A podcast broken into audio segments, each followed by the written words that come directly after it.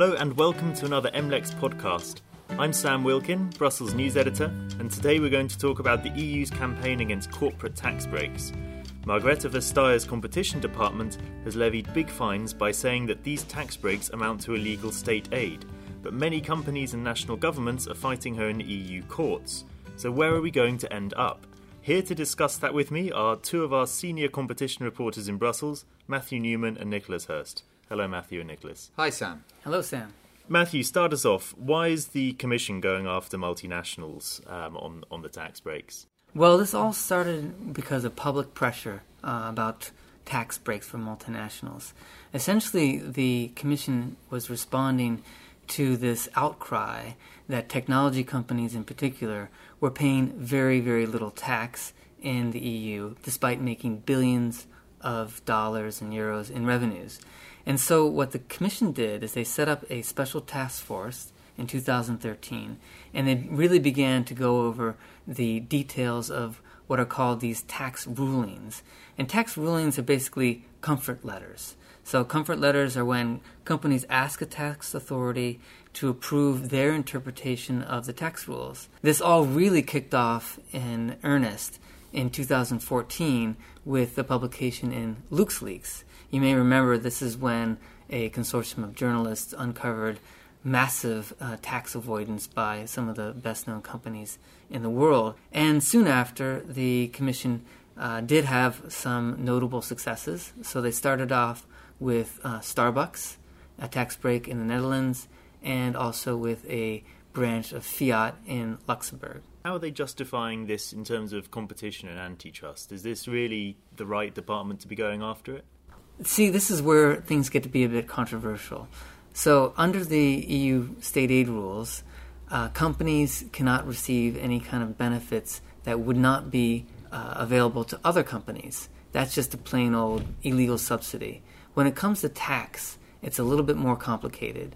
So, the Commission has to show that there is an exception, a derogation from the normal tax rules.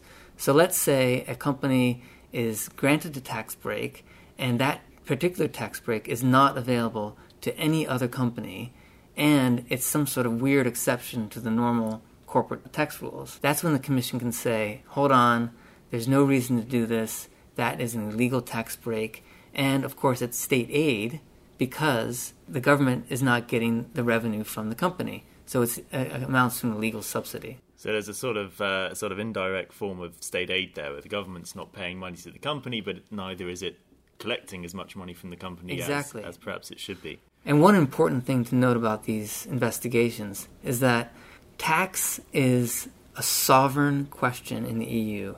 Uh, every government can set its own tax rate, and if you want to change anything in the EU in terms of tax, it has to be unanimous. So this is a bit frustrating for the Commission um, what happened is that big countries in the EU, notably Germany and France, they went to the Commission and said, look, we know in the Benelux countries they give companies, multinationals, tax breaks. And this has brought them huge business in terms of multinationals setting up shop in Luxembourg, Netherlands, and Belgium, and also in Ireland. And you, the Commission, need to do something about it.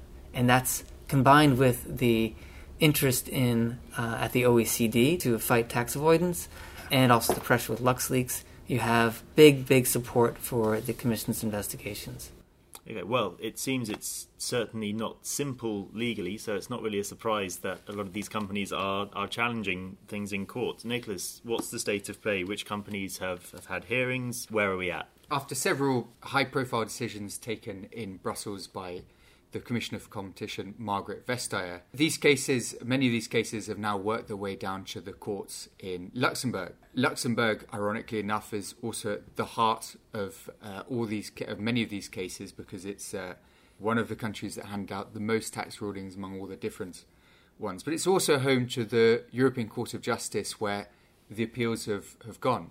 First hearing took place last month, and it was an opportunity for many of the arguments to be aired in public for the first time and for lawyers for the companies to stare down the lawyers from the commission and, and try and pick holes in, in their cases. As far as European cases, court cases go, there was quite a lot of uh, court drama So the hearings ran on much longer than they ought to have. The judges had tough questions for both sides, but in particular for, for the commission, and and the lawyers got actually quite annoyed with each other, which uh, which made for good um, good theatre. The first case up was one involving a subsidiary of Fiat in Luxembourg. The second was relating to a scheme in Belgium involving many uh, multinationals that had allegedly enjoyed bumper tax breaks. And the third involved Starbucks. Common theme to all of this was that Ireland intervened in all of them. Now, Ireland is famous in this context because it's, according to the Commission, gave Apple a tax break worth, you know, over 13 billion euros, which uh, dwarfs any of the other findings so far. Ireland intervened in, in every case and uh, used the opportunity to bash the Commission remorselessly, waving the national sovereignty flag, saying the Commission had no business looking into the tax affairs of, of member states, and, and quite successfully goading the Commission lawyers. So, in the case I was uh, attending, there were mutual accusations of misleading the court and no, my lord, I would do no such thing, and and so on. So it was uh, it was uh, certainly enjoyable to watch the Irish intervention. Yeah, high high drama in the court. So that's even in cases where that has nothing to do with Ireland. They're intervening on the side of Luxembourg or Belgium and the company. Yeah, against Ireland. the commission. Ireland is, I think, the only country to do do so. But uh, you can see it's um, it has filed appeal against the commission decision that was incredibly damaging, I think, for the country and also the company Apple, Apple's reputation. Uh, they've sworn to overturn it, even though the sums would do huge, you know, wealth of good to the, the Irish budget. And uh, and you can see that they are, you know, they're starting their campaign early. They're getting their arguments in, in all these cases leading up to what will be the biggest hearing in, in the Apple Apple case. Although that's not yet been scheduled, it may well happen before the end of the year. So it seems there's quite a coalition forming against the, the commission here in these in these court cases. Matthew, let's, let's talk about the actual substance of the arguments here. Um, the arguments against the commission, the sides of the companies and the governments. How are they justifying their appeals? Yeah, getting back to the Irish, it's uh, they really hammered the commission quite hard about a particular principle, and it's known as the arm's length principle. Now, it sounds a bit confusing um, but it's quite simple. It's basically the principle that you, as a tax authority, have to make sure that the company that's making transfers between its own subsidiaries. So, let's say in Apple's case uh, or Starbucks' case, they have subsidiaries or multinational in various countries, and they do transfers between these subsidiaries. These transfers have to be treated for tax purposes as if they were at arm's length. So they're being treated on market terms with any like any other company. The point of all this is that you don't do something what's called profit shifting. So profit shifting would be if uh, let's say the tax rate in Ireland is really low, and so you shift all your profits to Ireland, and so you wouldn't have a very high taxable income in Ireland, and everything that's that's really high tax, you basically have no income. And this is known for years.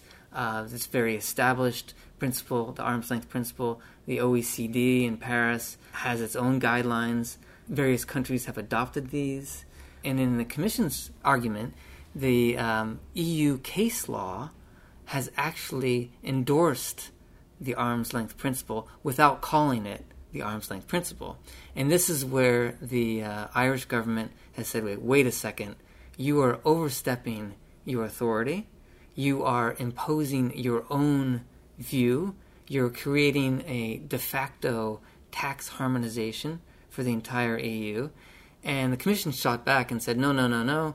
What we're doing is following case law. This is from a 2006 uh, European Court of Justice ruling in Belgium involving uh, multinationals.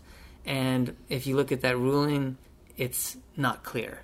Uh, and that's where you get the uh, incredible back and forth in, in court uh, about whether or not the Commission has overinterpreted EU case law. And that's exactly what the judges are going to have to, to rule on. So things are really coming around this one principle and huge sprawling cases about taxes between different countries, and it's going to come down to one legal principle that that they're fighting over a definition over. Absolutely, and this definition is not part of EU law, uh, and the Commission essentially wants it to be part of EU law. It's put out a couple of guideline papers about this, but the big complaint from companies is a very standard uh, legal argument. It's called lack of legal certainty. So you can't do any kind of t- planning. Um, multinationals are you know, basically devoid of, of the clarity they need to do their tax planning because of these um, state aid cases. Um, Nicholas, let's look now just to sort of wrap things up. What's the time frame? What's next? How many cases are there? And, and when can we expect to get some clarity on these on these questions? So the Commission has taken uh, recently took a decision involving a French company called Engie, uh, which in order to pay back several hundred million euros worth of tax to Luxembourg. It's also uh, opened a case recently against IKEA, another European country, which a company which is uh, obviously a fantastic uh, brand and very high profile um, case. Uh, so hang on, sorry. So the commission is opening new cases even as its so, is, ex- is existing fines and decisions are being challenged in the courts. It's not being put off. Exactly, it's, it's staying the course. But uh, it's so much so, in fact, that the team that took these decisions, the sort of the crack team that was assembled to investigate these tax rulings and, and, and really get to the, the nub of the problem, has been formalised. They've created a formal unit which, uh, other than being arcana of the organogram,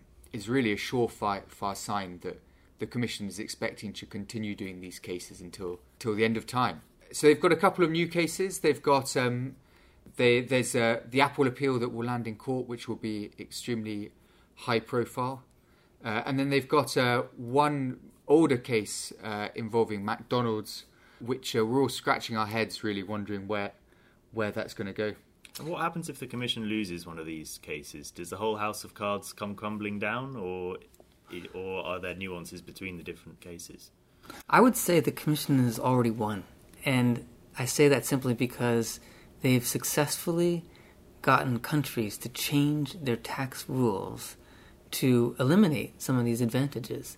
So even if they lose in court, it's really not a problem because Ireland t- changed their tax law, Luxembourg changed their tax law, and now it's the message is very very clear. If it's too good to be true, it is too good to be true, and they'll go after you. I think that's the broader point in that you know, all the in the in the hearing the arguments focus on you know really is the commission entitled to, to apply concept, legal concepts such as selectivity or advantage or the arm length principle to the exact facts that that uh, that are before the court in, in the Starbucks case or or the Fiat case. But what the Commission's done very successfully and what came across in the hearings is that when you look at you step back and look at the bigger picture, all most of these situations look pretty unpleasant. They don't smell right, they don't look good. And you know, whether the Commission in each case is able to pin those scenarios down to a specifically illegal in breach of EU law, you know, remains to be seen. But I think uh, many companies will have been burnt by what they've seen happen and will be quickly reconsidering their arrangements. Well, and of course, MLEX will be will be watching when they do, and will be following the news every step of the way. Um, that's all we've got time for today. You've been listening to Matthew Newman, Nicholas Hirst, and me, Sam Wilkin. Let's say goodbye for now to Matthew and Nicholas. Thanks, Thanks very, very much. Sam.